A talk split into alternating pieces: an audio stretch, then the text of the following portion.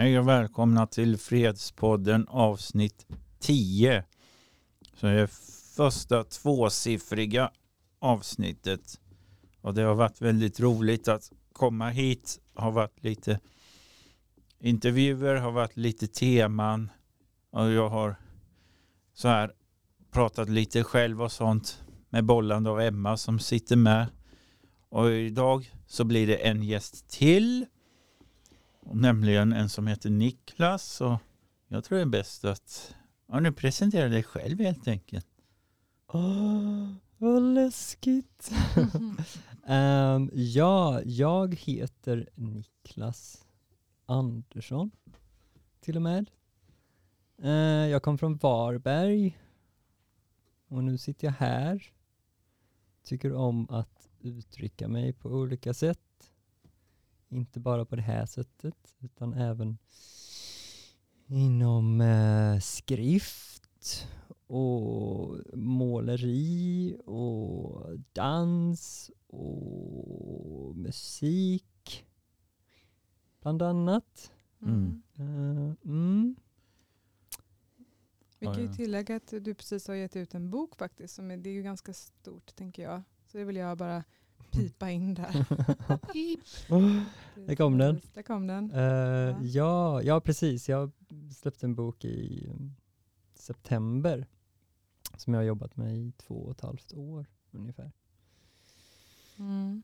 Ja, Mm. det blev ett litet projekt av den. Mm. Och vad handlar boken om? Den handlar om eh, allt möjligt. Jag eh, tänkte först bara liksom samla lite poesi i en, i en bok. Men så blev det att jag började skriva liksom jämte poesin på något sätt. Lite Mm. tankar om saker och ting. Eh, men sen så blev det större och större och sen så tänkte jag att sen så blev det en struktur i det. Så jag kände att så här, ja, men det här kan ju bli något. Så blev det liksom poesi och liksom tankar. Om, bara liksom om ja, men livet helt enkelt. Men sen så blev det en struktur i det som var att jag tog mig igenom årstiderna under ett års tid. Så då Mm. liksom varvar jag med poesi och tankegångar kring årstiderna då under ett år. Mm. Men i och med att den tog då två och ett halvt år att skriva, var det, var det liksom, gick du om då eh, årstiderna igen och gick tillbaka till det du hade skrivit för liksom, den årstiden du redan hade gått igenom?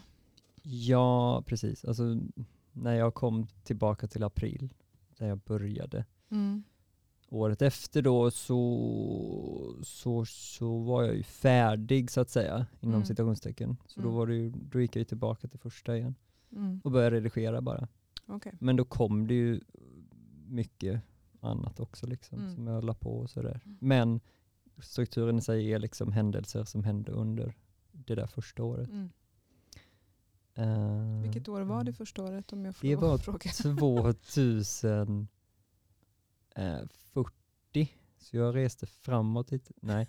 Eh, eh, jag, nu, nu ska vi se, 2020, Okej. 2020, vad är det nu, 23? Ja, 21 var det. 21. 2021. Okej. Så det var ett år in, det var inte pandemiåret liksom. Det Det, var- det klyschiga, så här, jag gjorde en, en platta 2020. Just det, just det. nej, nej, jag, eh, jag gjorde det året efter för jag vill inte vara Ja. som alla andra. Nej. Eh, nej men det blev då, och sen så, ja, så blev den klar då nu i september då. Mm. Kom den ut, sina vingar. Mm. Mm. Flax, flax. Det sa den. Ja, och sen dunk. ja, ja gud, den lever, eller så här, det, nu är det, när den kom ut liksom så var det så här, ha, nu då? Ja just det, nu, nu, ska, jag- nu ska jag sälja den också. För det jag släpper det och trycker den själv liksom, så då, Mm. det är ingen som marknadsför den åt mig och det är ingen som gör någonting åt mig, så jag, nu ska jag sälja den också. Ehm, men det, det är också liksom, det är del av den kreativa processen på något sätt, att det får vara kul. Men du har också hundra år på dig tänker jag. Ja men det, det, var det som var skönt, det enda som, det enda som på något sätt var liksom jobbigt mot slutet så kände jag mig lite press liksom att nu vill jag ut den, nu är den färdig och så var det mycket kring att trycka den och sådär. bökigt. Men så fort jag fick ut den så kände jag bara att så här, ah, nu kan jag vila typ och så kan jag, kan jag marknadsföra den här i, i, liksom, i min takt. Liksom. Senare. Mm. Måste inte ske nu. Det är liksom inte så här att peppen är här nu och att det försvinner utan jag kan skapa den peppen för den boken när som helst egentligen. Så det är ganska skönt att ha den friheten. Det är ingen, Mm. det är ingen typ manager som sitter och, eh, eller någon som sitter och liksom Hacka på din hackar axel. på mig. Nej, Mm. det är bara jag. Men du säger att den är centrerad kring poesi och sånt. Är det också någonting du har hållit på mycket med i livet? Eller är det mest dans du gör? Mm, jag, poesin kom någonstans, jag vet vad är jag nu? Nu är jag 37. Ja men typ 10 år sedan började jag skriva poesi. Och sen så eh, fick jag ett jätte, jättemagsår som var ganska extremt. Och sen började jag skriva ännu mer poesi. Um, för att någonstans bearbeta den smärtan. Um, och då, ja, nej men sen har det bara blivit en massa, en massa poesi. Jag började skriva poesi, jag har, boken jag släppt nu, uh, den, den släpps under namnet Zolinas Poetry. Och uh, hon, Zolina är alltså ett troll som finns i spelet World of Warcraft. Mm. Ehm, och där någonstans, där föddes någonstans den där idén till den här boken, för jag skrev väldigt mycket poesi till människor i spelet. Mm. För jag var i en av städerna och så kände jag mig lite uttråkad och så frågade jag folk om de ville ha dikter liksom. Jag sa så här, ja men jag kan skriva dikter till vem som helst liksom, om vad ni vill. Eh, och då var det ett jätteintresse av det, så jag skrev vansinnigt många dikter. Så mycket att jag trött, alltså jag trött, det blev för mycket liksom, det blev en slentrian nästan. Ehm, men det blev ett väldigt kraftfullt outlet liksom för att bara Mm. skriva och skriva och skriva. Ehm, så, så fick hon någonstans bli samlingsnamnet för vad jag samlar min, min, min konst helt enkelt. Intressant. Det var typ, jag testade någon gång för kanske 15 år sedan eller någonting World of Warcraft. Och, men på grund av laggigt internet och att dat- jag körde från en laptop så det var askast prestanda. Så jag lärde inte känna den världen så mycket. Så vem är den här Solina och vilken del av Azeroth befinner hon sig i? Hon, befinner, hon är ju ett troll, så hon befinner sig på hård sidan liksom bland eh, de, lite, den lite, de lite skitigare eh, liksom sidan. Den Alliance som de andra heter, det är så här människor och alver och lite så här, lite snyggare. Eh, De, det är lite så här de goda och de onda liksom. Mm. Men, men alla är goda och onda liksom. Det, är- det är inte så svartvitt. Men Typ som i verkligheten. Typ som Mm. verkligheten. Precis, så det är så här. Mm, så, hon, så hon finns där eh, på den sidan. Och det är liksom, det är ju många som känner henne. I spelet så är det många som rollspelar liksom. Ja. Så, Mm. så använder det som en lek från uttryck bara för sin karaktär och så hittar de på bara massa historier. Och jag höll ju poesikvällar där i spelet liksom. Ehm, så folk fick komma dit och så satt vi där runt en eld och så höll Solina i de här kvällarna. Ehm, och så fick folk komma dit med sina egna dikter och så Mm. delade de dem liksom. Och så höll hon spacet bara. Spännande. Mm. Mm. Jo, jag har ju lärt mig det att den världen är ju förutom att man kan göra massa uppdrag och sånt och slåss mot räder och sånt så Mm. finns det ju många som gör rollspel och sånt i spelet och gör någonting helt annat. Så det är ju öppet för allting. Det är li-. Ja, det är lite som att sitta och, så här, när det händer, när du är i din live liksom, så, ja, men du sitter och skriver din egna tv-serie som du sitter och tittar på liksom, uh, medan den händer. Så det, är, det kan vara väldigt spännande liksom. Eh, samtidigt som det, så här, jag föredrar verkliga livet i liksom, interaktion på det sättet. Eh, för att någonstans så, alltså det väcker mycket Mm. jag sitter där ibland.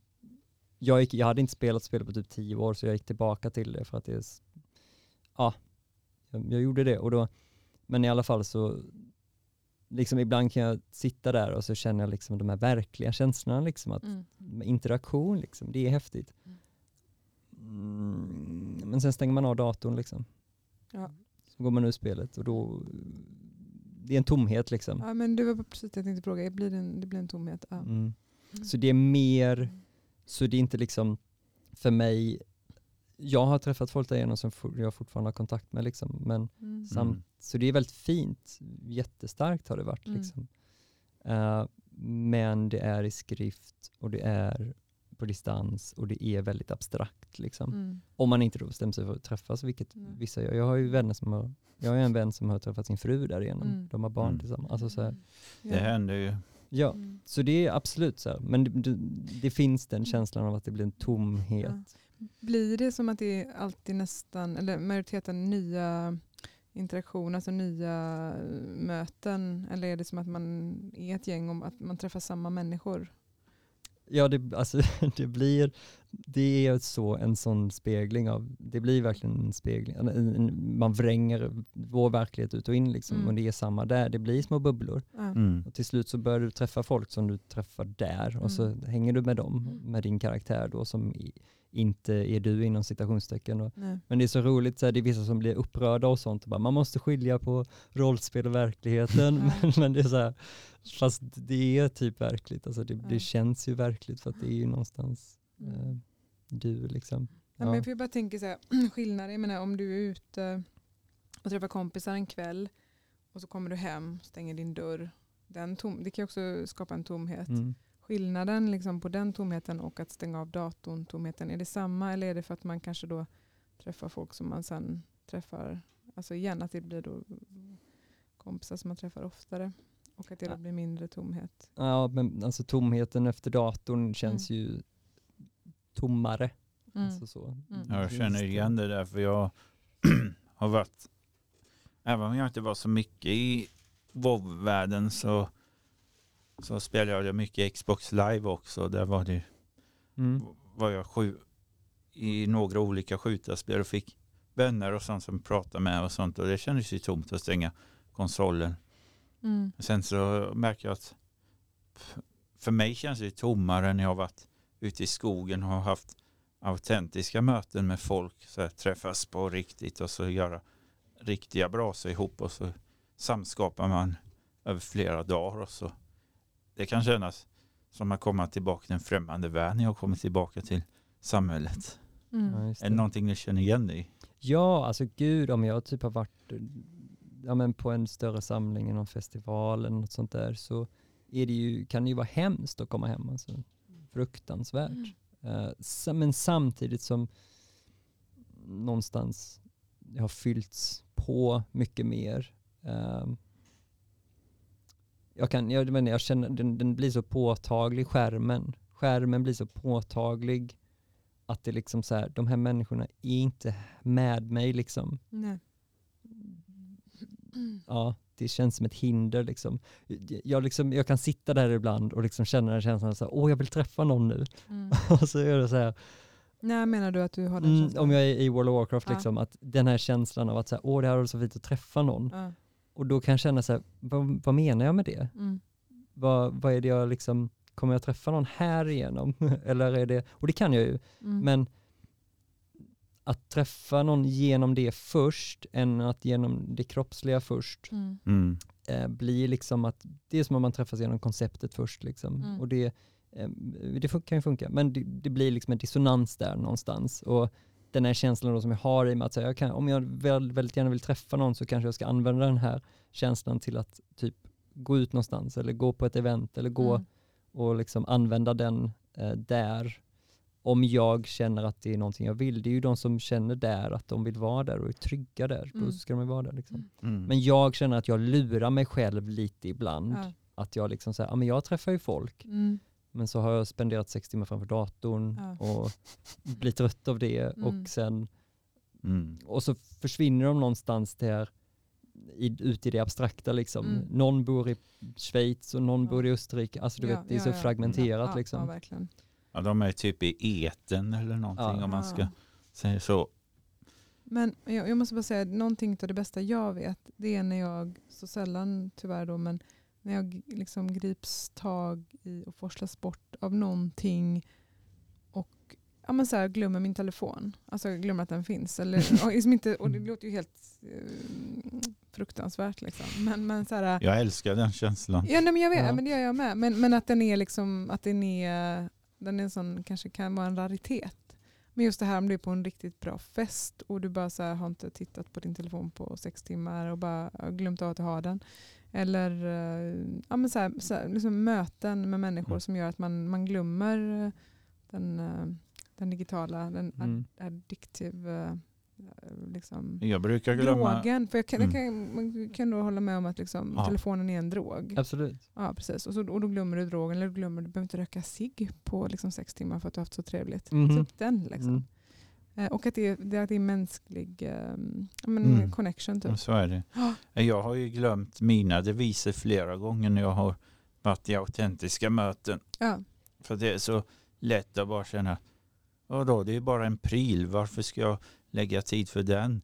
Den eh, sätter prylar som har tillgång till internet och sånt. Det är ju en form av ingång till Matrix som jag ser det. Mm.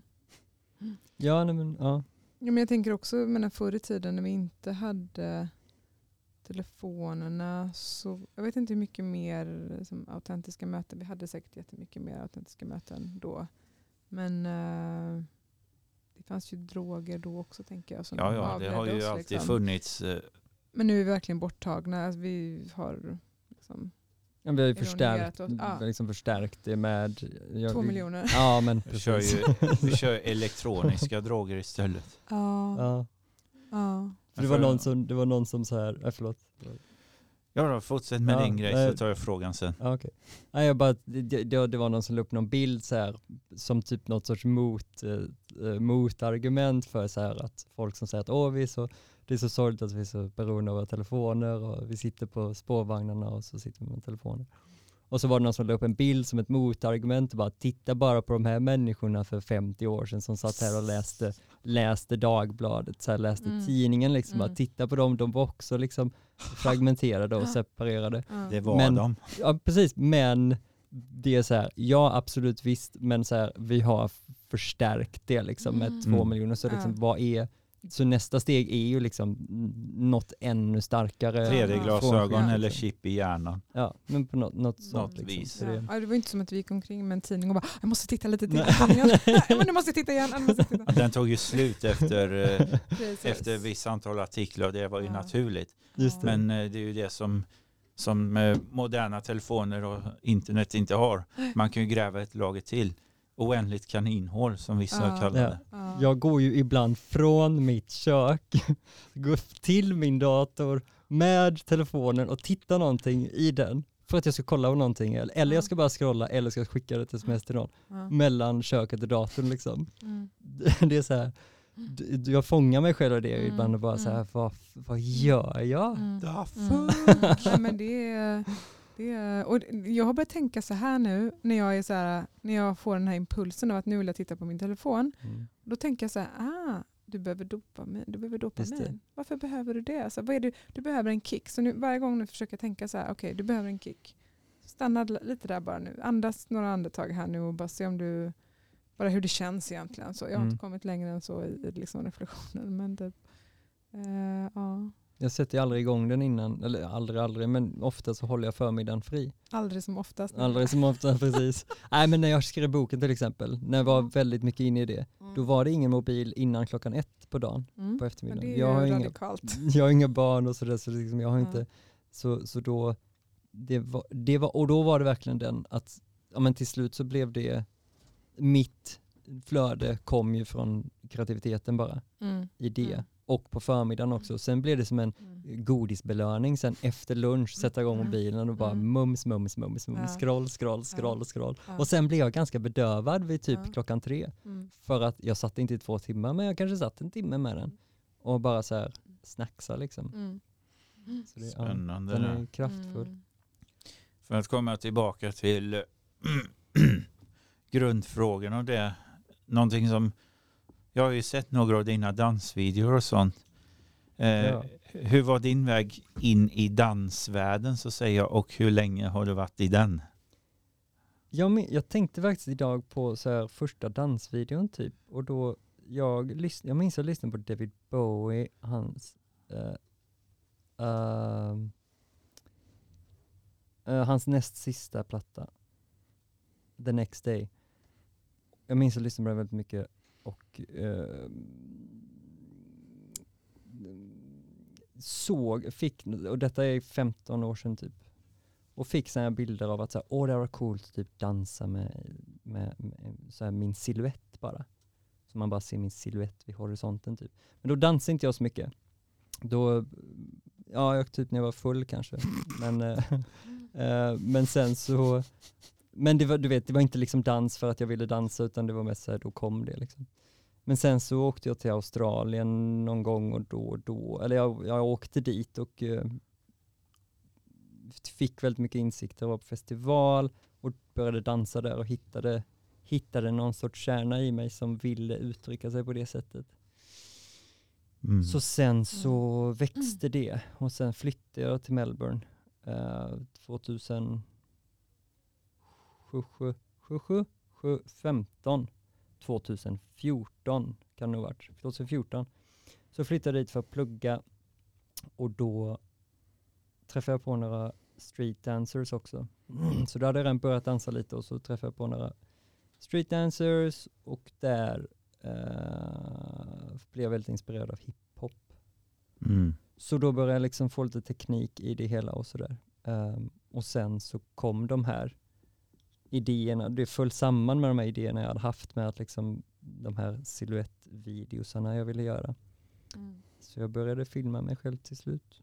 Mm. Um, och sitta och sitta och liksom pilla med det i datorn och det blev väldigt kreativt och nu mm, det var väl kanske sju år sedan jag gjorde, eller Mm. åtta, nio år sedan jag gjorde den första. Men ja, nu har det liksom blivit något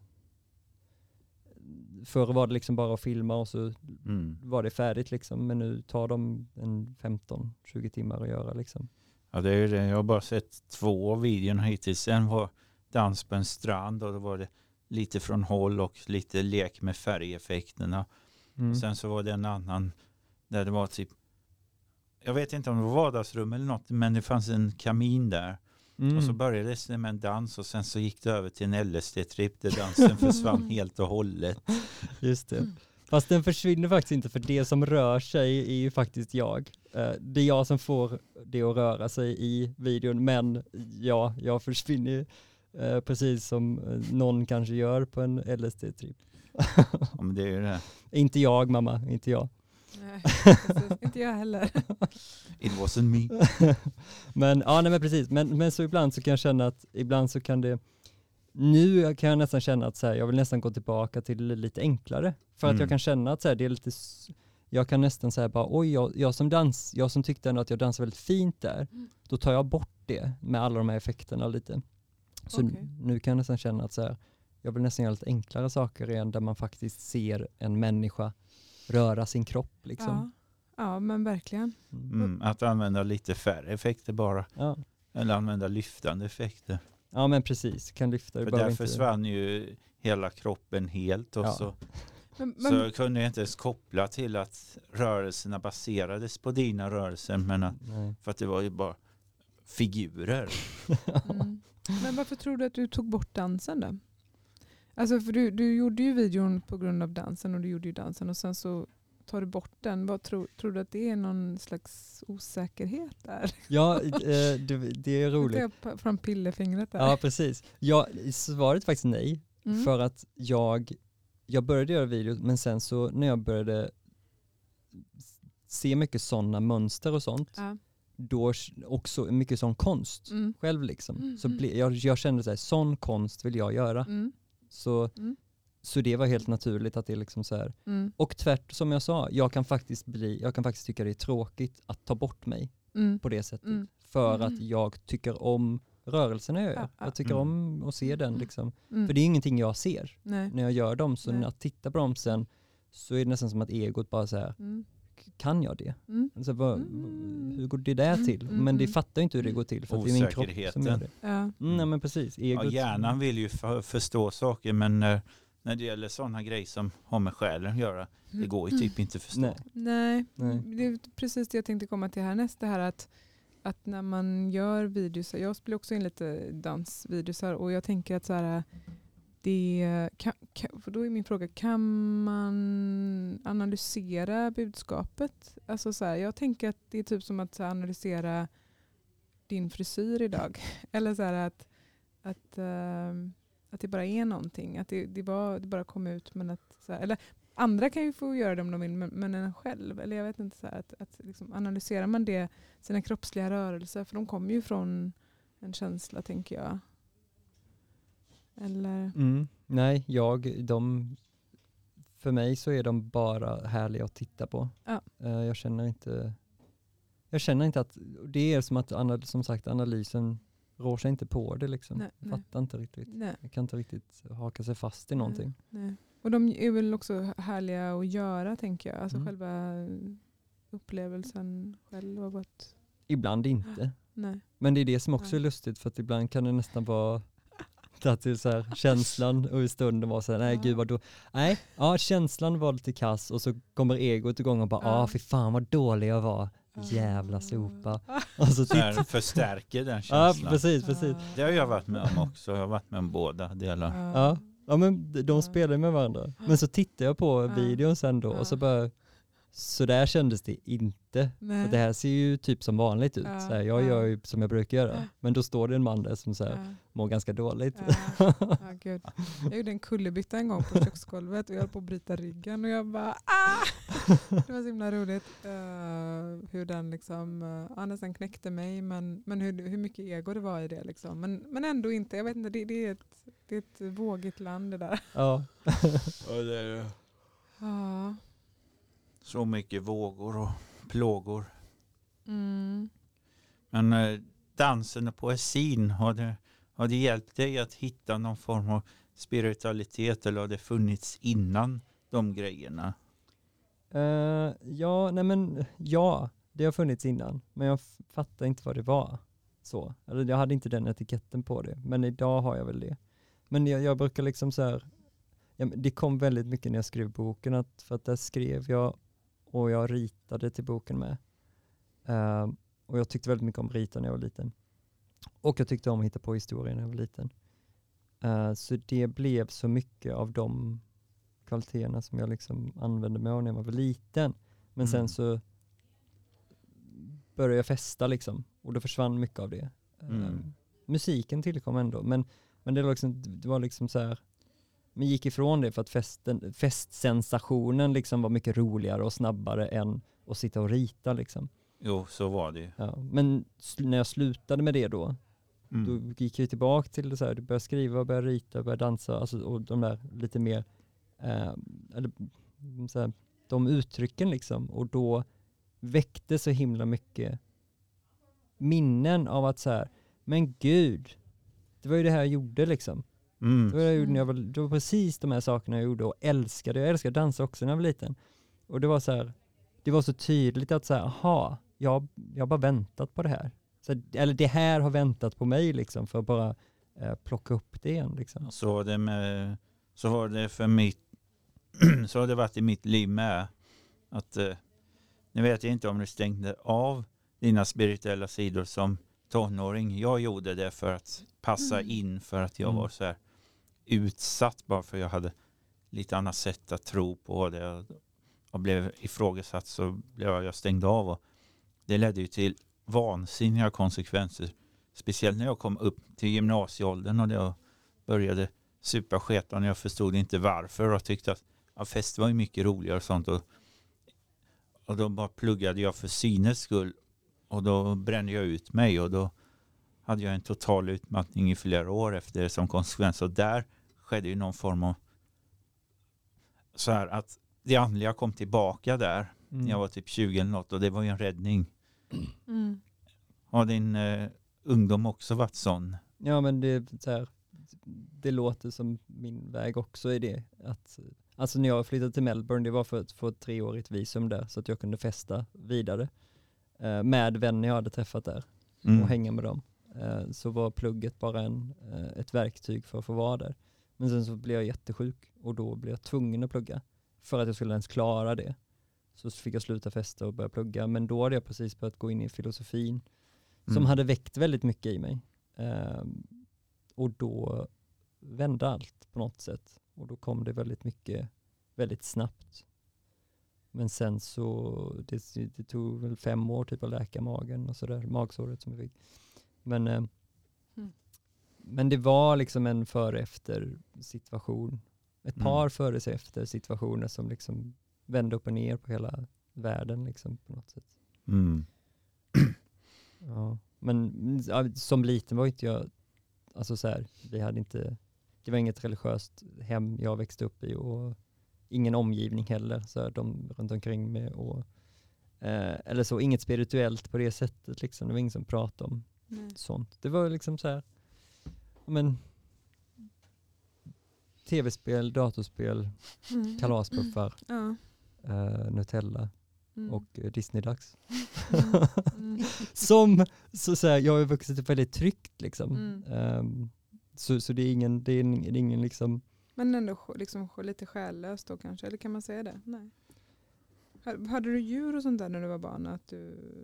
vi hade djur. Ja. Ja. Och själlöst skulle jag liksom inte, för att jag skriver ju mycket i boken om liksom hur påverkade jag har blivit till exempel av Mm. tv-spelen. För Ja. att de, de har så mycket konst i sig Ja. och så mycket berättarröster och eh, musik. Eh, Mm. Så sånt följer efter mig än idag. Ja. Det, så jag inspireras ju fortfarande av det. Ja. Så det har jag också hittat att så här, jag hade väldigt mycket inspiration Mm. Mm. hemma Mm. och jag hade föräldrar som liksom de tillät liksom saker Mm. och ting. Och vi hade ett sånt där hem också som, där det var mycket barn. Mm. Så vi var en nod Mm. där barn sprang in och ut och in och ut. Vi var ett sånt dagis liksom, typ.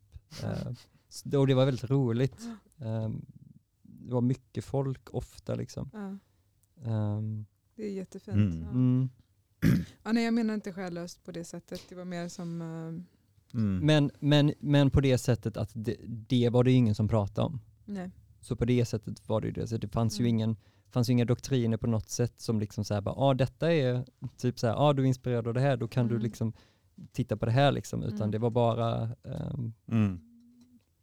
nej. Men, ja, men precis. Jag tror att jag menar det här, också det här att, liksom, att man pratar om själen, om, om själens behov. eh, eh, för det kan man göra även översatt till barn, tänker jag. Mm, ja, men Det precis. går. Det Ja. finns eh, massor med sätt att göra det på. Mm. Ja.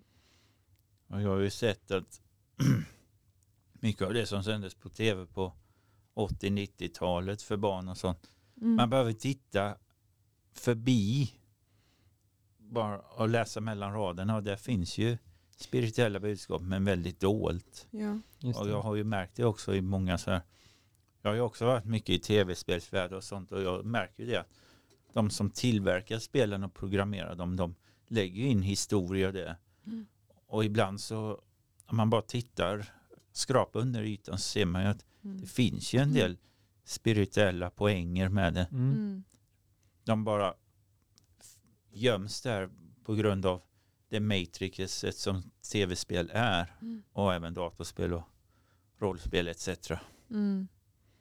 Att de vill ju berätta en historia Mm. men man är den som genomför historien. Så det är en aktiv form av berättelse istället för att få den gestaltad i bok eller film. Just det. Mm. Ja. Skulle man kunna säga att liksom tv-spelsvärlden är den nya religionen? Nej. Ja, det skulle inte ta det så långt. Nej. Nej, Jag tänker bara om, om det är dit alla går, liksom, om det är det de Mm. följer, om det är det som, som in, in, det, inspirerar dem. Jag Ja, alltså det, det är ju någon, ja, men kommer tillbaka till det, så det är ju det som är så lurigt. Om, mm. så här, jag, visst har jag fått inspiration därifrån och så Mm. vidare. Mm. Eh, Men också stjält, eh, stulit din barndom. Nej. Ty, jag känner mig upp, eh, tacksam att Mm. inte, eh, internet var inte så etablerat och eh, vi hade inte telefonerna. Så du vet, vi spelar ju våra tv-spel men de var inte så avancerade. Nej. De var inte så indragande liksom. De var så fortfarande åt ett analogt håll. Mm. Så det blir inte lika, det är inte lika många ekvationer Nej. i liksom projektionen för dig att liksom dras in och distraheras av. Nej. Utan det är ganska analogt Mm. liksom. Så därför så var det inte lika distraherande och det fanns liksom en fadersfigur ändå som sa så här, nu går ni ut annars får ni Mm. fyrkantiga ögon. Mm, det säger jag fortfarande. Och någon har frågat mig så här, har jag fyrkantiga ögon nu? Jag bara, ja. Just Nu, det. nu, nu tror hon inte på mig längre, men det var ett tag som hon faktiskt var lite rädd där.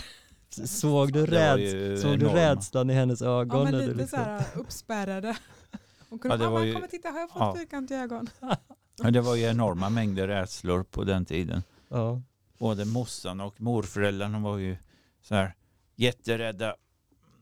Till viss mån farföräldrarna också. Min pappa var ju tv-spelsnarkoman på den tiden. Han är nog det fortfarande. Tycker det är Mm. roligare med den världen än med det. Var eh, köra taxi och tv-spel som gällde för honom när jag och brorsan var små. Så han tyckte det var för mycket att så här. Han Hantera. den världen. Mm. Han gjorde ju det för det var för mycket med två barn som sprang Ja, runt och höll på. Ja, och, ja, precis, och det är där så här, man, det finns så mycket positivt att säga, men så här, det är inte ens i närheten lever jag i en värld där jag vill ha att det är det där du ska uppfostras, Nej. utan så här, ut i vildmarken med dig Ja. och förstå att det är ett evigt kaos Mm. som du så här, du måste klara dig i det. Mm, en kamp. En verkligen. kamp. Ja. Så här, och det handlar inte om att säga, åh nej vad jobbigt livet är, men jo, fan vad jobbigt Mm, livet är. mm, Och så här, mm. lär dig det så tidigt du bara kan. Mm, Annars får du ta det sen. Mm. Eller så tar du aldrig det i detta liv och så Mm. kanske du får ta det i nästa liv om det, om det är så. Liksom. Men, Mm. men just det här. Jag insåg väl så här, ja, jag, jag hade det så jäkla bekvämt när jag var liten. Liksom. Mm. Och jag tror att det är så många, ja men det är här, den generationen som typ våra föräldrar kommer ifrån, så här, de, bara deras föräldrar kommer ifrån ännu hårdare. Mm. Mm. Och så blir de lite Mm. bekvämare och så var det så här, ah, våra barn ska fan ha det så jävla Mm. gött. Mm. Mm. Fan vad bra de ska ha det. Mm. Och så bara så här, okej, ingen fara, var inne, så här, vi har det bekvämt så det bara går. Mm. Och så var det, ingen, var det inte så många som liksom tänkte på konsekvenserna av det. Nej. Och det är väl det vi ser så mycket nu Mm. med mental ohälsa Mm. och sådär, att vi liksom inte... En form, av, en form av illusionsbubbla att eh, Mm. Så fort svenskar ställs inför konflikt så blir de livrädda och bara vad ska jag göra nu? Vad springer in och eh, borrar in mig i mammas eh, kappa eller något. Ja. Just det. Ja, men alltså, Men det är typ den mentaliteten Mm. många svenskar har. Och ja. därför är jag så glad att jag fick ju möjligheten att vara i utlandet ganska snabbt när jag märkte att det fanns en andlig sida. Att jag kom till Sydafrika, jag har varit i Peru och så har jag varit i Staterna några gånger. Så, och då har jag ju fått, sen har jag varit flera vändor i kontinent-Europa, då har jag bara märkt att att vara svensk är nog det tråkigaste som finns. För det när ju inte själen överhuvudtaget. Vad fuck den mentaliteten så skapar jag mig en egen mentalitet istället. Mm, mm. Men hur, hur tänker du då liksom att vi har blivit så bekväma? Ja, men det är väl det för att Sverige har ju inte varit i krig på 200 år. Det, ja. Och sen så var ju Sverige ett, på grund av att det var så svårt fram till 1910-1920 Mm, så blev det att Sverige så här investerade mycket i kyrkor och sånt och släppte på den här statliga överförmynderiet när det gällde religion så Mm. fick ju alla som ändå hade någon form av tro men inte kände sig hemma i Svenska kyrkan fick ju göra som de ville och då bara ploppar upp hur många frikyrkor som helst och sånt. Ah. För att det var ju det som fick mängder med folk att utvandra fram till 1920-talet. Ja, då kom de på det, man vill smälla upp en massa kyrkor på hemmaplan så behöver de inte dra till staterna. Och så blev det att då var Sverige ett föregångsland, inte jättelänge, typ 20-30 år någonting. Så var det föregångsland när det gällde spiritualitet i Europa i alla fall. Men sen efter 1950 så började det bli så började det ge frukt. Mm, Och så blev det att folk slutade dyrka Gud på det sättet. Och då mm. blev det att man njöt av frukterna och så blev det att man eh, fick barn och skämde bort dem och så blev det den här bekvämlighetsbubblan. Så Mm. bekvämlighetsbubblan ju, är ju en konsekvens av den här religionsboomen som var. Ja.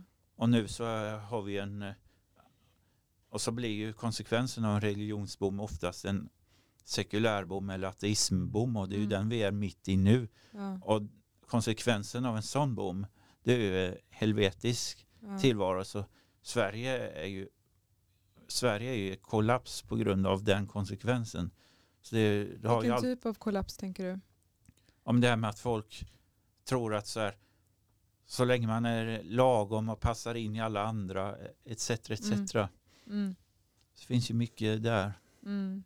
Och det är också det som det här lagom-tänket som är väldigt diplomatiskt eller vad man ska säga och som kanske också har fått oss att stoppa huvudet i sanden när det kommer till konflikter. Men det har ju bara gjort att, att det är många konflikter som också har Mm. liksom blåst upp för vi har inte tagit tjuren vid hornen när tjur, hornen började växa upp liksom, utan det Mm. har vuxit sig Precis. stort. Men, ja. Jag skulle vilja bodlägga det här temat till en, ett framtida avsnitt för om inte vår gäst har eh, någonting att inflika om just detta för jag tycker att, att det är bra att ge dig så mycket tid som möjligt så att Ja. vi inte börjar prata sinsemellan.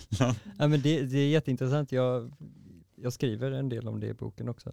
Den finns att köpa nu förresten. Uh, a link to the soul. Link to the soul. Vi, vi lägger en länk till... Ja, tack, eh, tack. Ja, vi kommer ha en i beskrivningen. Ja. Men jag, jag vill bara säga tack David för din, eh, för din eh, utläggning. Jag, jag satt tyst Mm. där och jag vill höra mer om det sen. Men- Ja men det var, jag Ja. tänkte säga något så här, det, det med, i det sekulariserade också, det vi någonstans fick i det med, eller någonstans, det som liksom kröp längs med någonstans religionen efter liksom upplysningstiden var ju vetenskapen liksom. Precis. Men den har inte heller gett oss något, alltså den, gav, den, den är ju totalt gudlös. Då ska ju molekylerna bli din gud istället. ja, och de, där, det är ju, det är ju Och de är bara emot dig. Nej. det blir så tomt liksom. Eh, sen kan du vara väldigt andlig i det, det säger jag inte, det är inte någon ondska i det. Men det blev en sorts ny gud som vi skulle dyrka, Mm. som skulle vara vägen till våra framsteg och så vidare. Mm. Istället för att titta in i hjärtat och låta det vara ditt framsteg Mm. i livet. Liksom. Mm. Mm. Så skulle liksom tekniken eller så här, framtiden framförallt, det här framtidsrunkeriet som vi Mm. håller på med, att så här, det är framtiden som Ja. ska ge oss Mm. eh, frälsningen. Mm. Och vem kommer i framtiden? Ja men Jesus kommer i framtiden. Det var samma där, så här, en dag kommer Jesus tillbaka. Mm. Alltså att man, den är frälsaren som ska Mm. hela tiden frälsa oss. liksom. Och den är ju tusentals år gammal. Mm. Att vi bara ger upp vår kraft Mm. till någon annan som ska Mm. rädda min vardag. Liksom. Mm. Staten, någon profet eller någon, eh, ny, något chip i hjärnan. Liksom. Mm. Så de är Mm. väldigt, det är likadant. Liksom. Vi har inte slutat hålla på med det. Ja, men det är mycket, jag ser ju det som att folk i någon form av fårmedvetande och förväntar sig att en yttre kraft ska frälsa. Mm. Jag tror att när man väl tar emot frälsningen så sker det med en gång. Då behöver man inte vänta på det där sen. För att det enda som existerar är ju här och nu. Och då blir det ju så enkelt att när man hittar någon form av inre frälsare, eller bara känner att känner sig fridfull, även när alla andra försöker slå sönder livets båt och bara känner fridfull. Och det, det står ju också i evangeliet där att eh, Jesus han sov till och med när, eh, när det började sippra in vatten i källan. Han brydde sig inte. Och så blev han asförbannad för att de eh, saknade tro på honom när de väckte honom och bad honom stilla vädret. Mhm. Och det ser jag ju som en symbol för att en eh, sann andlig, båten ju kroppen och så ligger det ju en kraft som slumrar där. Och om man försöker väcka den i onödan utan att så här ta den för vad den är och bara då kommer den ju bara ryta till och det kommer ju manifestera för att yttre världen är ju spegling av inre världen. Mm, just Mm. Precis. Mm. Och då kanske den blir förbannad och så kanske det sker någon katastrof i yttre världen som påverkar dig för att så här, inte litar på processen. Mm. Det är så jag ser det i alla Mm. fall. Mm. För att Bibeln och eh, många andra skrifter har ju sån stark symbolik och det är superkraftiga budskap om man bara tar sig tid till att lyssna på det faktiskt och titta, vad är faktiskt ordet? Är ordet bara det som står eller är det någonting som är bortom det som står? Mm. Kan bara få, få en impuls att det här vill jag göra, vad händer om jag gör detta? Kan det också vara ordet? Mm. Men men jag funderar på, på det här liksom att det känns ju som att många människor idag, eller i och för sig det finns ju många religiösa människor även idag, kanske inte i Sverige då, men, men jag tänker det är lika mycket krig nu Mm. som då, som innan, som jämt. Alltså så här, och, eh, men vi studerar inte, för först tänkte jag så här, men nu studerar vi inte de här bibelorden, men frågan är vad det gör för skillnad. Alltså, Jag tror inte det gör så mycket skillnad i den yttre världen Nej. för att det är, de här orden är till för egentligen innan de eh, innan eh, sekulära makter började så här vanära dem mm, så jag tror de är till för det är hur man stillar den inre världen. Det handlar Ja. inte så mycket om den yttre. nej men exakt. Jag Där har, det är de ju mycket, det är ju många religiösa grupper ute och cyklar och sånt. Ja, För det står i relationen med Gud är personlig och, då, det. och personlig betyder hur gör jag så att den inre världen är i synk med relationen till källan. Mm. Ja, det blir ju annars de här ehm, Det finns ju Ja men grupptänket liksom. Om du inte är som oss så är du ond liksom. Om du inte tycker så här så är du liksom på, på den onda sidan.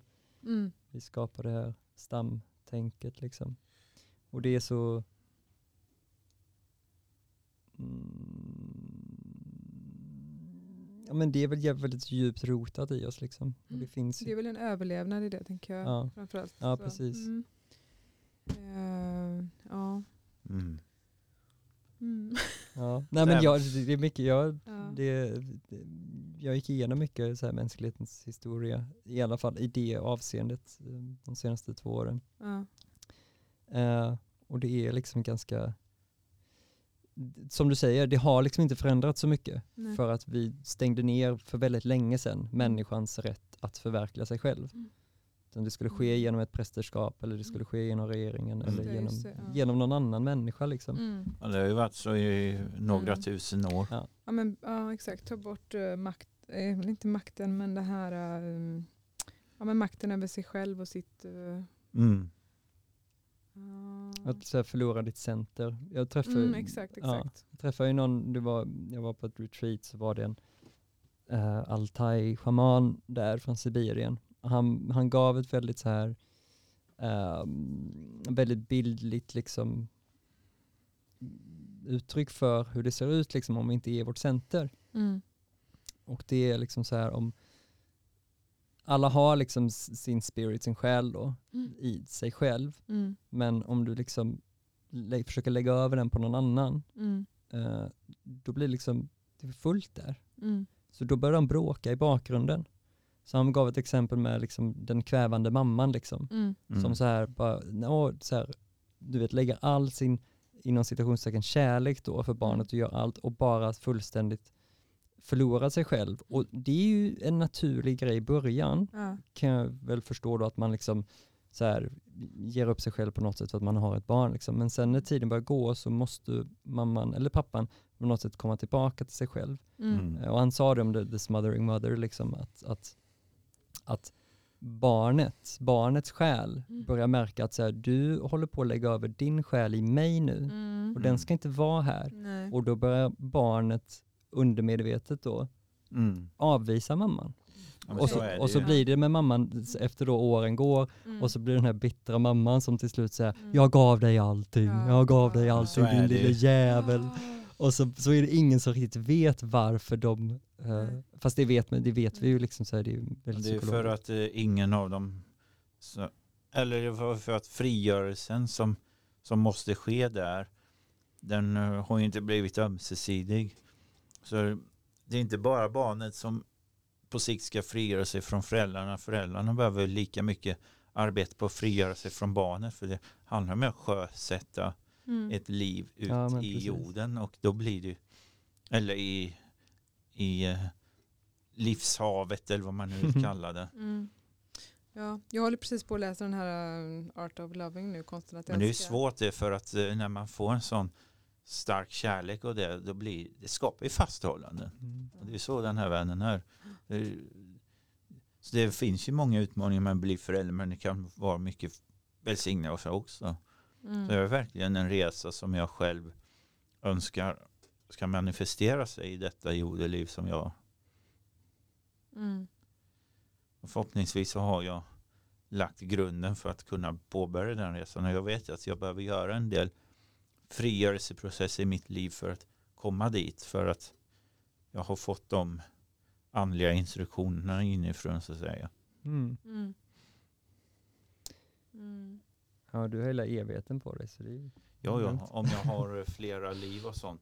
Men det är, det är inte många som kommer ihåg sina förra liv. Det finns ju de som har jättesvårt att komma ihåg vad som ens hände för några dagar sedan och sånt. För hjär- Ja. hjärnan är så extremt flyktig och Mm. begränsad. Ja. För att den har matats med så mycket annat som inte ska vara där egentligen. Mm. Ja, blir fullt. Mm. Vad skulle du säga om Art of Loving? Nej, jag skulle bara säga att jag har precis i dagarna läst det här om, om uh, moderskärlek, faderskärlek, broderlig kärlek, erotisk kärlek, eh, självkärlek.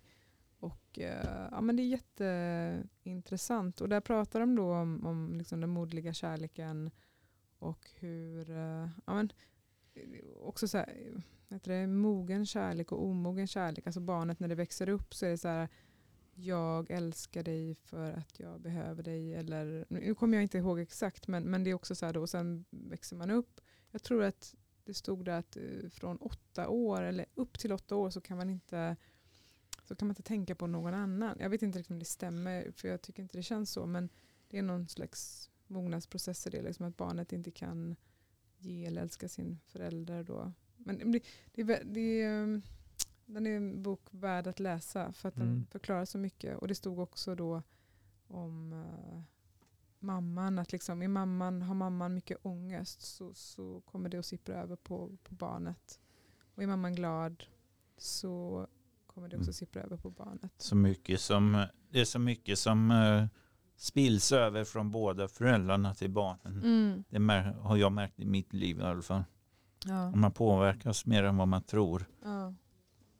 Det gäller att vara konstant vaksam som förälder. Absolut. Och det som, den som faderliga kärleken då, det, den moderliga kärleken var eh, unconditional, alltså vad heter det på svenska? Villkorslös. Obetingad eller Ja, villkorslös. Precis. Och sen var den, den faderliga kärleken då villkorad. Men, och det, alltså jag tänker, jag tror det- det stod det också att, att både män och kvinnor, både mammor och pappor kan ju ha både faders och moderskärlek. Så här. Men att, att man då, för faderskärleken så behöver man prestera, visa sig vara bra. Mm. Och det är för, för att så här, vilken son ska få ta över efter pappan och så vidare. Att den, den är en annan, en annan. eh, jag sa det till Mm. några eh, pappor och de blev asförbannade och så jag håller inte med. Liksom. Så jag tänker att det är också kanske daterat och det är annat idag. Ja, fast Ja. jag tror ändå inte för tittar man i tittar man i alla fall indisk filosofi så är det ju där att eh, fadern är ju en form av andlig mästare till barnet. Ja, Vare sig man vill eller inte. Och vad det betyder, Mm. det, är upp- det är upp till personen själv att Ja. tolka vad det betyder. Men han har ändå en, det är ändå faderns plikt att så här ge barnet de verktyg de behöver för att frigöra sig när tiden är inne och att i alla fall ha någon form av grund i hur man navigerar i livet. mm. ja men precis. Medan modern ja. är ju mer att nära och att ge den här ömheten. Så det är, det är två olika roller. Mm. Och det betyder inte att det betyder inte att eh, modern eller fadern inte kan ha den andra personens roll. Men att Nej. det finns, Det finns en generalitet. ja, det Mm. finns ju en viss procent av att modern har ju mest moderlig, fadern har mest faderlig. Men sen så kan det motsatta också finnas där. Absolut, ja. Men det betyder inte att man ska tvinga fram den sidan utan känna mer naturligt. Mm. Hur mycket kan jag Mm. ge av den andra Mm. typen? Ja. Och det kan variera olika från person till person. Så det är bara det bästa jag undersöker själv vad känns bäst. Mm. Mm. i den här konstellationen och så bara Mm. följer man det istället för att Mm. gå på siffror. För Mm. Mhm. siffror är totalt oviktigt när det gäller det andliga. Mm. Kärleken. Ja nej, men absolut. Ja, men den är också att fadern visar vägen ut i världen. Och, ja, nej, men det, den är riktigt eh, intressant. eh, Mm. Jag ska läsa den. Ja, det är, det är Mm. Har ni någonting mer ni vill tillägga Niklas innan vi, innan vi stänger igen kiosken så säga? Om du bara får någon sån här impuls att Mm. det här vill jag att lyssnarna känner till eller sånt. Nej, det har jag väl inte. Jag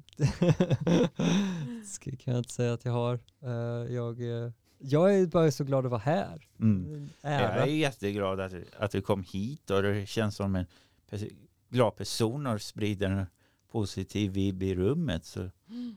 Vad blir inspirerad. Så Jag tycker vi ska bjuda tillbaka Niklas. eh, absolut så kan vi ha någon form av uppföljningsavsnitt längre fram mm. till våren och kolla Ja. hur, hur, det, hur gick det med boken? Har det växt någon tanke som vill dela med en framtida avsnitt? Mm. Mm. För just detta ja. avsnittet känns som att mm, det känns som att eh, jag är nöjd i alla fall med mina frågor. Ja, vad fint. Ja, men jag känner mig nöjd. Jag kan väl säga att den boken är ju på engelska, så den kommer på svenska till våren också, kan jag Mm. säga. Mm. För att Mm. pitcha mig själv Ja. lite grann. Det är bra. Ehm, ja, Mm. men, eh, men annars så, Mm. så känner jag väl mig ganska, ska inte forcera fram något som inte Nej. Precis. Låta fossen gå som den ska. Ja. Mm. Men jag tänker säga att vi lägger en eh, länk till din hemsida så man kan se dina danser där. Mm, och även till, ja, eller det räcker ju egentligen bara med din hemsida för där finns ju allting. Ja. Precis. Innan- Zolinaspoetry.com Mm. Mm.